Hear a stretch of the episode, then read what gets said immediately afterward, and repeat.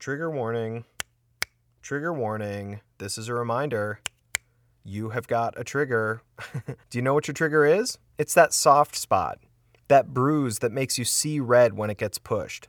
And I don't know what your trigger is. Only you know that. This podcast strives to have thoughtful adult conversation about human issues. But I'm not a professional, and I would describe lots of the topics here as things that would trigger someone. So if you find yourself being triggered by any of the issues that we talk about here, I'm asking you now to please take that opportunity to simply find something else to listen to. Also, this is not professional advice, ever, even when we talk to professionals. This is only casual conversation that is meant to promote for mindfulness and examine our own egos. Thanks. This is about how I befriended my sexual harasser.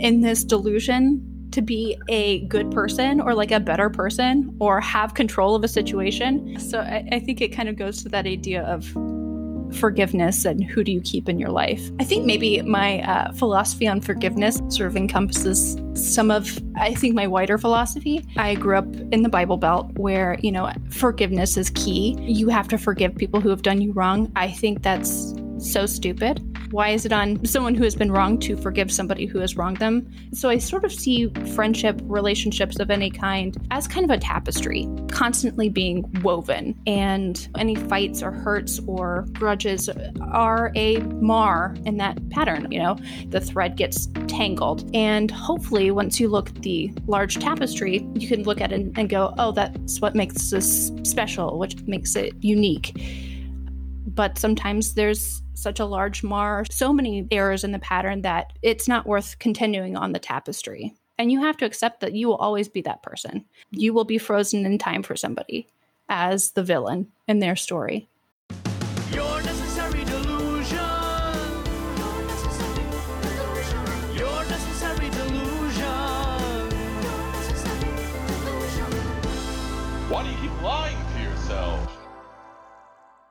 Welcome to the show. Thank you for being here with me, Earth Monster. I'm your host, Matt LeBlanc, and one time I was viewing an apartment that I was thinking about renting, and the building manager made so many bad friends jokes about my name that even though I loved the apartment and the neighborhood and the price, I just thought, I'm never going to be able to live next door to this guy.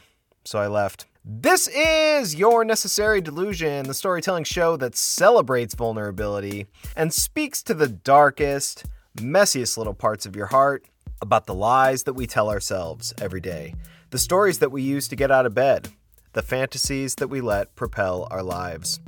A big warm welcome to Madison for sharing her story today. Madison is a friend and has been very supportive of the show until finally she said, I know what story I need to tell. And I am so glad that she chose to talk about it because, unfortunately, I think it is very relatable to a lot of women. Madison's the TV writer, and her story starts back when she was in college going to film school at UT Austin. I would say I was in my second or third year of film school. So UT Austin is very focused on like indie films, that whole indie vibe. I was told that I shouldn't write rom coms because they were dumb. So definitely there was a focus on anything out of the ordinary.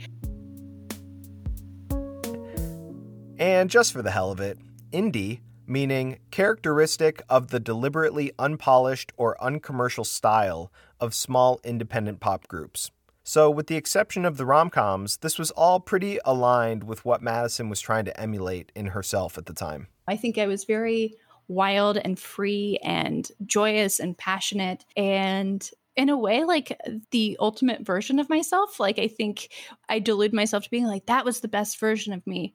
No i was like a self-centered asshole but you know i think that like top line what i strip away all of the reality and just look at like oh i was just cutting and running when anything got like difficult or i had to like actually be a real person. But i was i was very happy. I was pretty blinkered. Blinkered meaning she was wearing a lot of blinders. But enjoying that I felt like I had any sort of control over other people. But I was definitely a manic pixie dream girl where I thought the entire world was my playground. Manic Pixie Dream Girl. It's sort of shaken out to be a complicated term. Film critic Nathan Rabin, who coined the term Manic Pixie Dream Girl, said that the character exists in movies solely in the fevered imagination of sensitive writer directors to teach broodingly soulful young men to embrace life and its infinite mysteries and adventures. So, essentially, a two dimensional female character used to inspire men in movies. But maybe the definition changes for the women who tried to emulate this character in real life. Unpack Manic Pixie Dream Girl for me a little bit. What were your images like? Were you watching things that you were emulating? What does that title mean to you? I was quirky and it was the age of like Garden State and all those quirky female protagonists. And I think now there's a lot of discourse about how they are a male fantasy. Yep. But having been a manic pixie dream girl, I think what's appealing about that lifestyle is that I think about Closer a lot, and it's not a movie I enjoyed, but Natalie Portman is a manic pixie dream girl totally. and it's because that's what makes her feel powerful. It's what makes her feel alive and then once somebody ruins it once somebody like ruins that illusion it's over. You're gone. You're someone else to someone else. So for me i was the lead character. The men are not the leads. The men are just there for fun. I'm not trying to make a big statement about manic pixie dream girls and i'm really not interested in your thoughts about them either we're still just dissecting the ideas that madison had about herself so, for all intents and purposes, Madison functioned as a fun, cut and run type 20 year old because it made her feel powerful.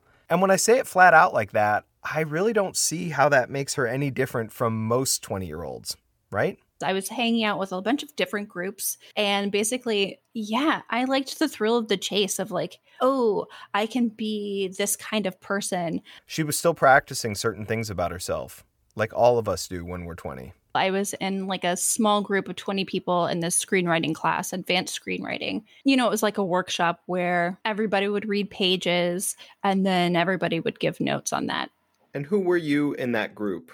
Oh, I was probably very obnoxious. Um, no, I mean, I always did the reading. I always had notes, hopefully insightful, but like maybe just you know how everybody is young and thinks that their ideas are the best ones. Uh, so you know i think i was suffering from the delusion of everyone who's young. I'm the center of the universe. Are we sure that only young people suffer from that delusion? I wanted to be a writer slash actor. I like really wanted to act and i had to move to la to have that delusion be broken. Like i wasn't that good. But that revelation wouldn't come until a couple years later for now, she was an aspiring actor slash writer in film school. I loved writing. Um, so that was sort of my first taste of, oh, this is what it's like to be kind of in a writer's room or get feedback. I was writing very heavy dramas, you know, that I had no business writing as a 20 year old. It was a relatively small group of aspiring writers in the class, workshopping scripts, trying to work out their biggest and baddest ideas on paper, or rather in Final Draft. That's the software used to write screenplays. And it was in this class that Madison first crossed paths with. So, honestly, this was a guy who hardly talked in class. I don't think I said two words to him. Like, I remember his script was something about 1930s gangsters, but like, I never sat near him. I didn't speak to him. I hardly remember him in the class at all. I mean, he didn't make an impression. Can you remember kind of like what he looked like or his vibe at all? Uh, quiet glasses. Quiet glasses. Um, just like if you had just pictured a normal white guy who fades into the background, that you know? Was that my necessary delusion? That he didn't. Not to say he didn't matter, but like he just was he wasn't on my radar. He didn't didn't speak up didn't speak to me didn't i don't know. And maybe that's me excising. Like did he give notes to people in class? I don't remember. But uh he didn't make much of an impression i don't think i would remember him at all if if this didn't happen if you're wondering what this is just hang on we'll get there soon very soon so i went to this barbecue at my friend rick's house and that's not his real name so I was there with Rick and my kind of acquaintance, Ashley, who they went to high school with. And I saw this guy from my screenwriting class. Quiet glasses. We had, I don't know, a very acquaintance level conversation. Oh, you went to the same high school. Cool. Are you following this? Quiet Glasses had gone to high school with Madison's friends, Rick and Ashley. not their real names. The interaction was surfacey and fast, and she went about her life. Went about my life. A couple of days later, I get this email from an anonymous account. I want to say that the name was something like Jeremy Scott.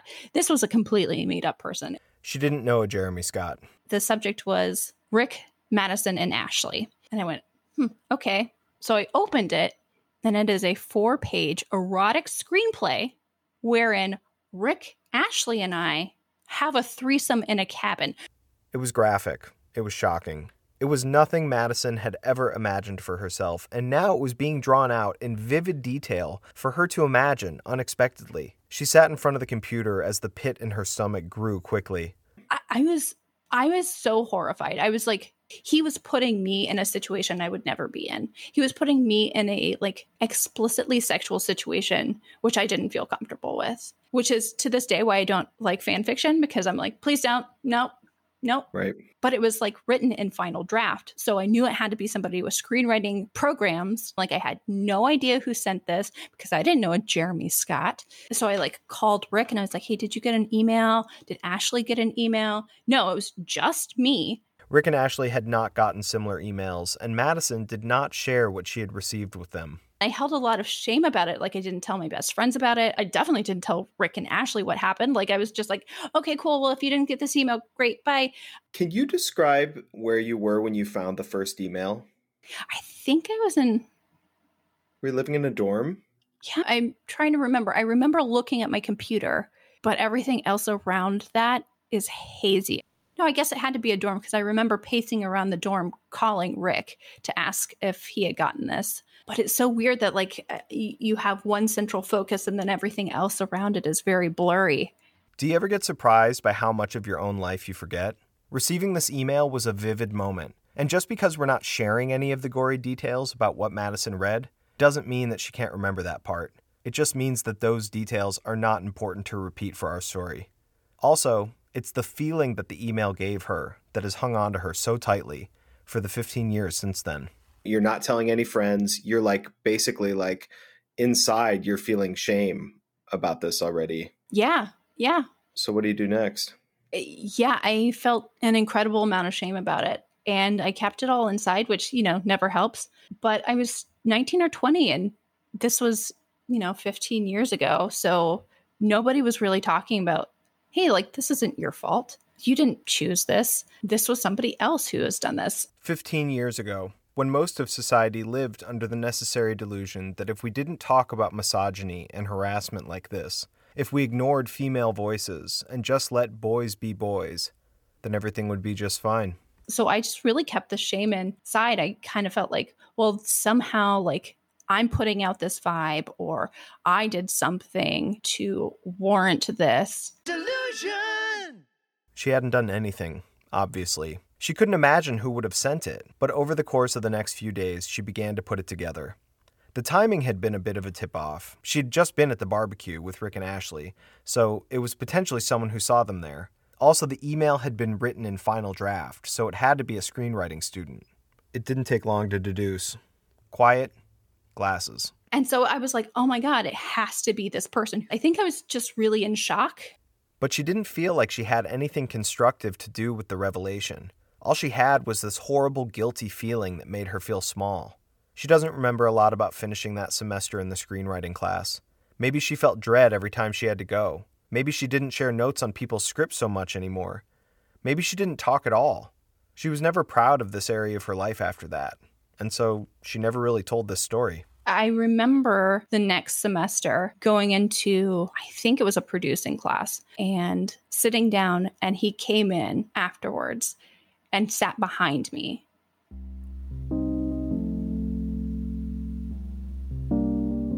She froze when she saw him walk in, and she stared straight forward as he planted himself explicitly out of her sight line. She couldn't turn around, she couldn't pay attention to the lecture anymore. She could feel his eyes on her, and she imagined the horrible story from his email and felt the same overwhelming, out of control, guilty, shameful, secret, anxious feeling. And I just was so, I was like so overwhelmed with like this. I didn't want him watching me, I didn't want him looking at me. I like got up and left. She picked up her things quickly and made a stiff getaway for the door. And as she cut and ran out of the classroom, with the panic building inside of her, he stared after, watching, through quiet glasses.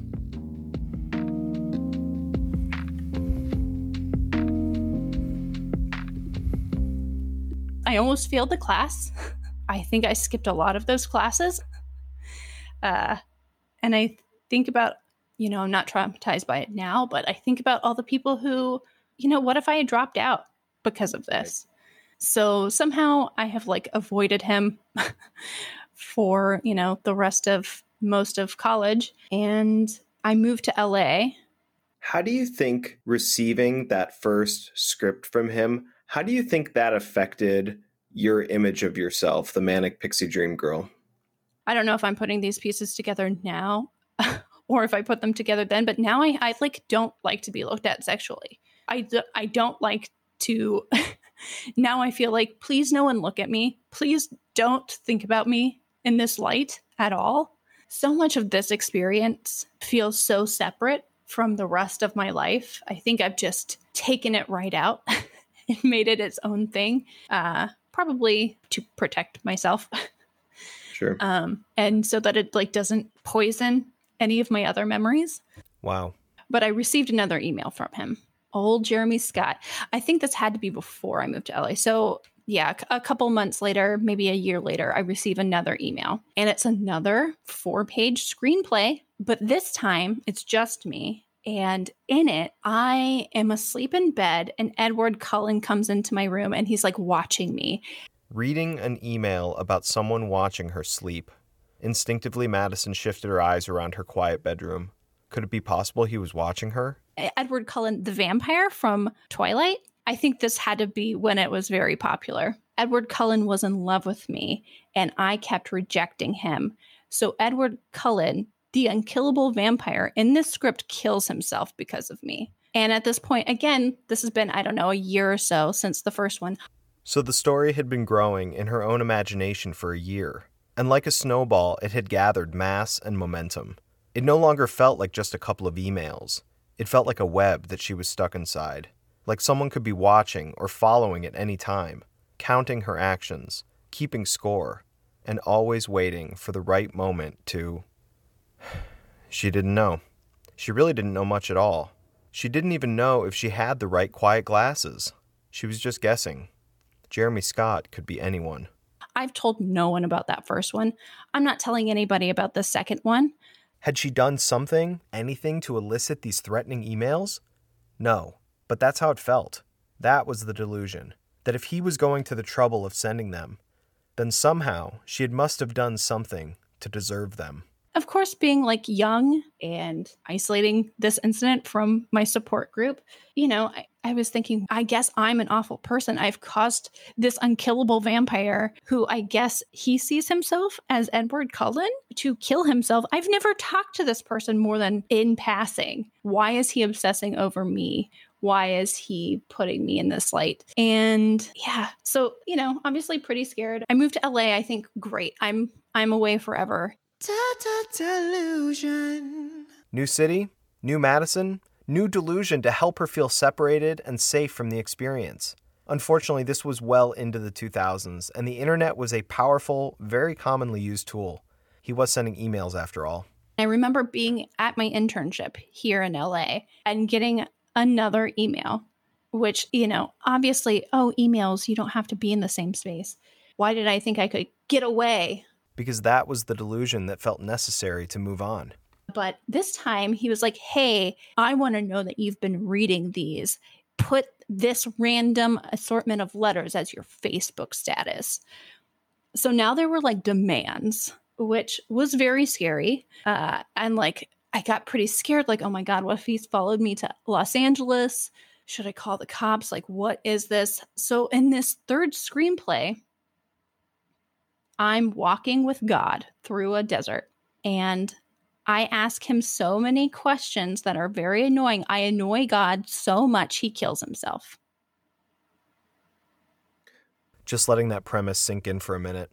So these aren't sexual scripts then. These are just like other Yeah, the last putting two- you in a scenario. Yeah, the last two. Yeah, I mean, even that first one, he wasn't in it. Why would he write a threesome fantasy about three people he knows, not himself, and then send it to one of them? I don't understand the logic to this day. It's disturbing. and then to continue to send these, I don't know, I guess fanfics to me of these scenarios where I am either so cold and rejecting or so annoying that these unkillable creatures, unkillable people kill themselves. Right. So what do Yeah. you do about the demands?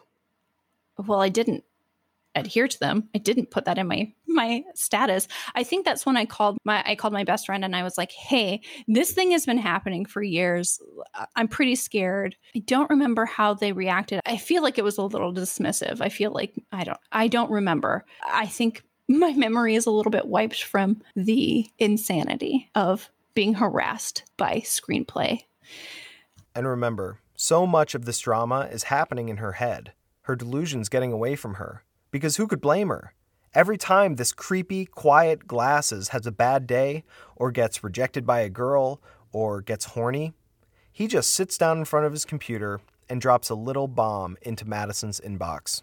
He plants it like a little delusional seed for her to wonder about, to fester on. The email is just a jumping off point for her imagination to fill in the blanks and wonder how seriously to take the emails as threats. To wonder if he's watching her somehow, or wonder about herself, her own behavior, and if it is at all reflective, somehow, of any of the awful things that he's saying about her.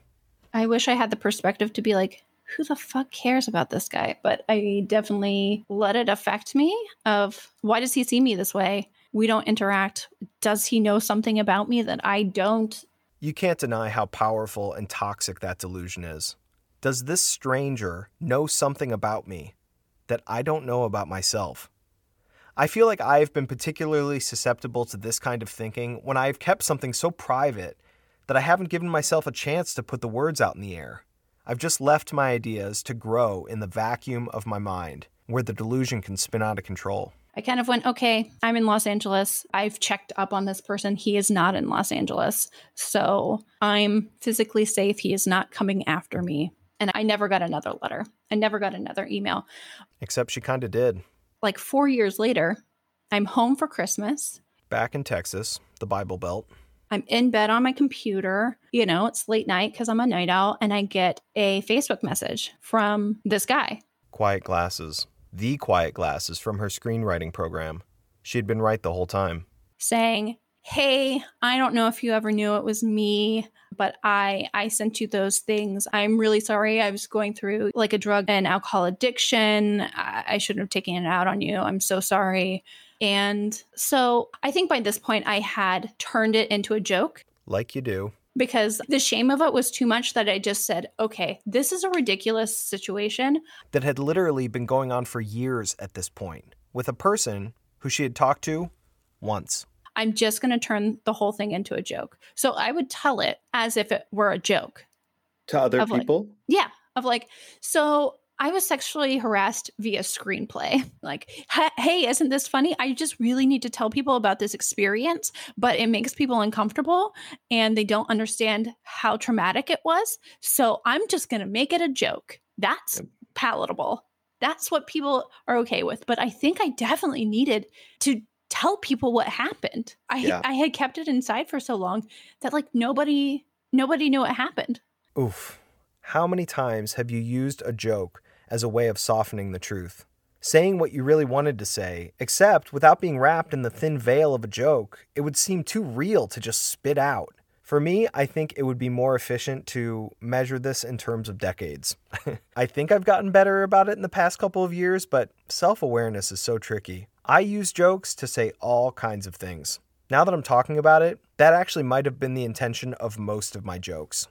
Not to get a laugh, but to soften the delivery of the truth. because I think to laugh at it was easier than to deal with any of the emotions that I really had. And it seemed like people didn't want to hear about it being pretty traumatizing for a young woman. So I just turned it into a joke. I'm a comedy writer now that like makes sense, right? And so by the time he emailed me, or I guess it was a Facebook message, I had deluded myself to saying, I'm over it. I'm over it. It's funny.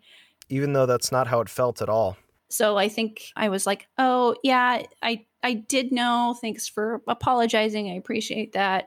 Hope you're doing better. And this is here's where I was like, aha, I'm taking charge of the situation. I think deep down I knew that I was not really okay about it, but I was like, I'm going to take charge of the situation. She couldn't just let the message disappear into the history of her messenger, because if she did that, if she did nothing, then the story would just end with her as the victim and this terrible feeling in the pit of her stomach. She didn't want to be a victim. She didn't ask for this. So her writer brain did some quick creative problem solving. Now, if I can befriend him, then I'm a good person and I'm in charge. Delusion, yeah. So I'm like, it's funny, ha ha ha, whatever. It's almost like if you try to befriend him, then you're not submitting to being a victim. Yeah, I think that's exactly what it, I think that definitely, yeah, it, I think that's exactly right. That I felt like his victim. And if I was his friend instead, then somehow that put me in a different category. And I don't, I don't know. Like, so I think I had envisioned that I was some sort of object of his obsession for years. And so she was taking control. She was turning the tables in her favor. And for a moment, it felt powerful. She was brushing it off, taking the high road. She wasn't letting him make her a victim. But then. He writes me like a four page apology screenplay. You're kidding. No. Haha, now it's an inside joke. What was the apology screenplay? Do you remember that one? I have no recollection. So he writes you the apology one yeah. and you've decided you're going to befriend him. How do you go about that? I, I don't I don't know. We just I guess start chatting. A lot of the details are hazy here. You can understand this isn't a story that she ever liked to tell. It's a part of her life that she tried not to think about. The way that we protect ourselves from the ruthless, clumsy, relentless progression of real life.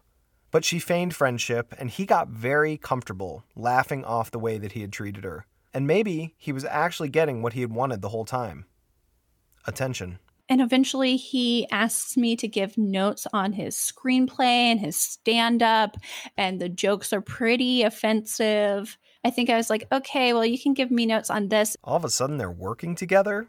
It felt wrong to do him a favor that was unreciprocated, so she sent him one of her scripts to get some notes too, even though she didn't want his notes. She just wanted him to go away, but she didn't know that. So instead, she spent time attaching files to emails and reading through his scripts and writing in the margins, and at the same time, she didn't feel good about any of it. But I was like, okay, you know what? I've forgiven this person. And because in my mind, if you forgive somebody, you're moving on with that relationship. Meaning you are choosing to keep a relationship, or in this case, begin a relationship. Do you remember the themes of the stand up or anything that he sent you that was, you know, you said it was offensive? Do you remember kind of what he was sort of dealing with? I think there was a joke about fucking a camel. Something about like, oh, eventually one day people will be like, why aren't you fucking camels? You guys were so backwards, or something like so stupid that I was like, what? This is just like edge lord humor. That's the only one I remember because I just went, this is maybe not to my taste. I don't know. and what was your feedback then? Did you tell me you didn't like it? I mean, I definitely gave him notes. I don't I don't know if he took them. I definitely was like, I don't know about this one. Um yeah, I don't know why this was like an insane thing to do. Of like, yeah, yeah, yeah, I'm in control now. Let me befriend this person who thought it was a great idea to write an explicitly sexual fantasy as a screenplay, not including themselves, and send it to someone involved. Anonymously and I kept congratulating myself for like being a better person and like really moving on. He asked me to be on his podcast once and I like kind of had a panic attack about it. So I was like, uh no, thank you. I know that I went to Austin once and he was like, "Oh, yeah, we should hang out." And like I kept getting like panic attacks, basically having to speak to this person. And I was like, just push through it. You're a better person. You're like a good person. And like a good person forgives people. And like, yeah, yeah. I mean, you said you you would do this. So like you should follow through. I think part of it was like, you don't want to be the annoying person who makes God kill themselves. You don't want to make Edward Cullen kill themselves. This really is the necessary delusion. Can you feel the stakes? She needed the story because without it, All she had was that terrible sinking feeling. So, did you meet with him? No. I was I like I was like, I'm sorry, I'm so busy. Like I kept trying to find excuses, but like I wouldn't admit to myself that like you don't need this person in your life. Why are you keeping this like friendship tapestry going? There was no tapestry to begin with. Right. You didn't remember him. You didn't remember he existed. Until he asserted himself in your life through unsolicited, inappropriate, threatening emails. I kept that going for years, thinking like, yeah, yeah, I've moved on. It really wasn't until the Me Too movement and I think I had posted something about it and he commented on it. I I think I had posted a Me Too story about being yeah sexually harassed in college via screenplay, and He commented, he commented on, on, it. Yeah, and I I think that was when I I like started crying. I was like calling my best friends about like I like can't see his name. Like it makes me so upset. Do you remember his comment? I think it was something about like, hey, that was me.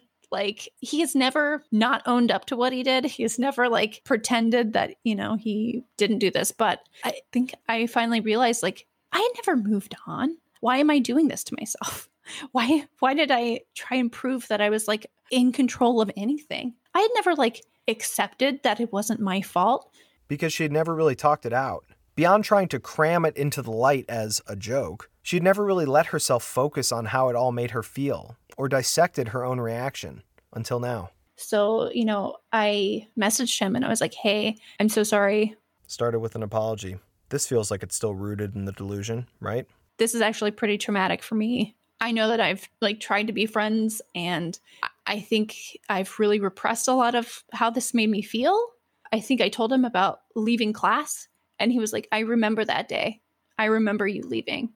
You know, I I think I was pretty honest about how he made me feel and I want him to move past this. I want him to be a better person, but I don't have to be in his life for him to do that. And he doesn't need to be in my life to do that. I think, like I said about the tapestry, he's frozen in that moment for me. And I can accept that he has changed and he is different, and that's fine. But I don't need to continue with him in my life. I don't know. It was some kind of crazy delusion about, yes, if I do this, then it's behind me. Well, she's certainly not alone in this. Can you think of a delusion that you created for yourself to make you believe that you were moving on from something traumatic? Can you? Posting on Facebook had brought the whole thing into light. She was finally looking at the whole tapestry laid out in front of her, and she was ready to leave quiet glasses as an ugly Mar, a villain, frozen in her past. She told him she had to block him. When I was like, I can't have you in my life, I said that to him. Mhm. He, he was cool about it. And I was like, can I just ask? Because I think this is something that comes up all the time for me. And I've never really understood it. But why me? Why did you do this to me? Why did you pick me? Matt, I don't know if this is a better answer or the worst possible answer. It wasn't about me. He liked Ashley from high school. I was just there. and I, man, what a mind, what a mind bomb. Because it was never about me. Why, why did I have to go through this when it wasn't about me? Two things stand out to me from you saying that. Oh boy, I think I might be about to mansplain this, but I promise I was just trying to figure it out out loud for myself. I mean, it was about him. Yeah, yes. The No. whole thing was a power game. It's about him. And the other thing that's really stands out is that, you know, when you were describing the tapestry before and letting people get frozen in that image of like who they were in that moment, I feel like just from the way that you're telling the story now, I feel like a part of you let the image of yourself get frozen in that moment. Yeah, and I think I was trying to change the pattern so much that you know, I I think I was desperate to to try and change things, change how I felt about things without doing the the real work of like sitting with it and going, this isn't my fault. I did nothing to earn this. I did nothing to bring this upon myself. And what do you hope for yourself? I mean, I kind of hope to get that that carefree college vibe back, but with, you know, the knowledge I have gained about life. I think I would just like to have that that pre-trauma feeling back about myself. I think, you know, back then I was like very confident, maybe delusionally so. But things like this chip away at that. Things like this make you smaller. And I feel small, much smaller than I feel like I should be. I'm not actually upset about it. I just I'm a weeper. No. anytime I talk about anytime I talk about emotions, I'm like Ugh. Think I've been dealing with a lot lately, especially in the pandemic. This like I've always kind of thought of my, myself as like upbeat and joyful and uh, always up for a good time, always laughing. And I don't feel that way anymore. So I think I feel a real sense of loss. I would like to find old Madison again. Like, if I could just go back to Manic Pixie Dream Girl, like, I mean, I know it's not a real personality, but, you know, it's a nice escape where you just get to be whoever you want for a short amount of time and then you're gone, baby. I want to thank Madison for her story today, for trusting us to listen to it, and for trusting me to produce it. I mean, who really needs a straight white male trying to pick out the truth in a story like this, right? It made me think a lot about the tapestries that I've lived on, created with other people, and some of the ways that I've become frozen in time as the worst version of myself in their eyes. And even more than that, it has been a much needed reminder to not get frozen in time in the ways that I see myself because after I have felt the true weight of my regrets, after I have accepted them of their lessons, it's important to keep a close relationship with myself, continue to weave my tapestry through forgiveness. Thank you for being here with me today, Earth Monster. If you have love for the show, we always appreciate good reviews on Apple Podcasts. That's the Purple Podcast app.